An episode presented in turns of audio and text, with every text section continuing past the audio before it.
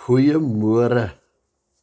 In ons lewe het ons mos uh uh mense wat ehm um, daarvoor lewe om te stres, daarvoor lewe om om te worry. Nou ek lag so partykeer met met tye stres ons almal. Moenie nou fout maak en dat jy dink ek stres nie, maar ons het ouens wat warriors is. Hulle kan hoor hulle uh, hulle hulle maak eintlik oorlog ehm um, in hulle self met hierdie geworry.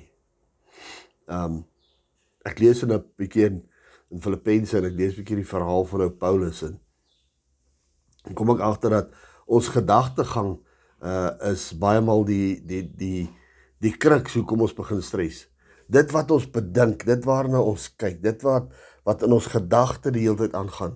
Want ons dink nou al hierdie goed, ons dink al hierdie junk, ons dink al hierdie hierdie probleme uit en en weet julle wat party van ons is ekspert om om om stres uit te dink.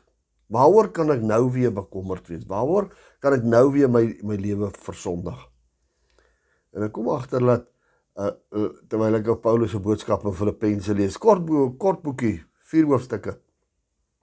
Maar daar's 'n 'n horde gevalle waar ou ou Paulus oor oor blydskap in die, in hierdie in hierdie klein boekie praat.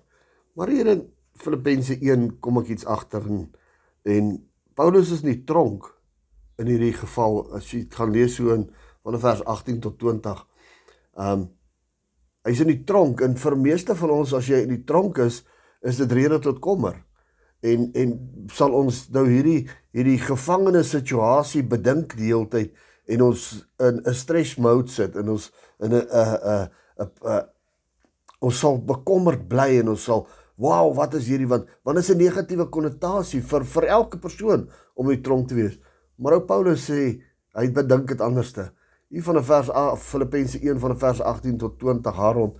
Hy sê ja, hy hy hy het besef dat sy roeping is om nou in die tronk te wees.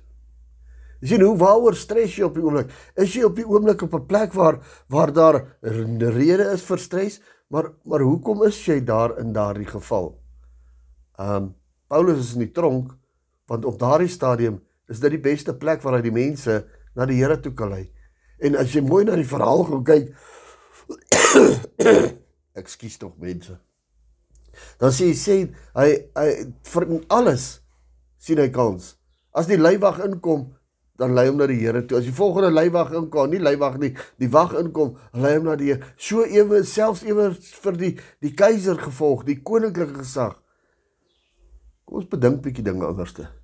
Hoekom is ons in hierdie situasie? En bedink uit God se oogpunt uit hoekom ons in daardie plek is. Soos Paulus, hy bedink hoekom is hy in die tronk? En hy besef dat dit is vir sy roeping om Christus uit te lewe. As jy in 'n stressituasie is, die wêreld kyk na jou. Hulle kyk hoe ek en jy opereer en reageer. Kom ons kom by 'n plek uit waar ons anders te dink oor die probleme in ons lewe in Jesus naam. Amen.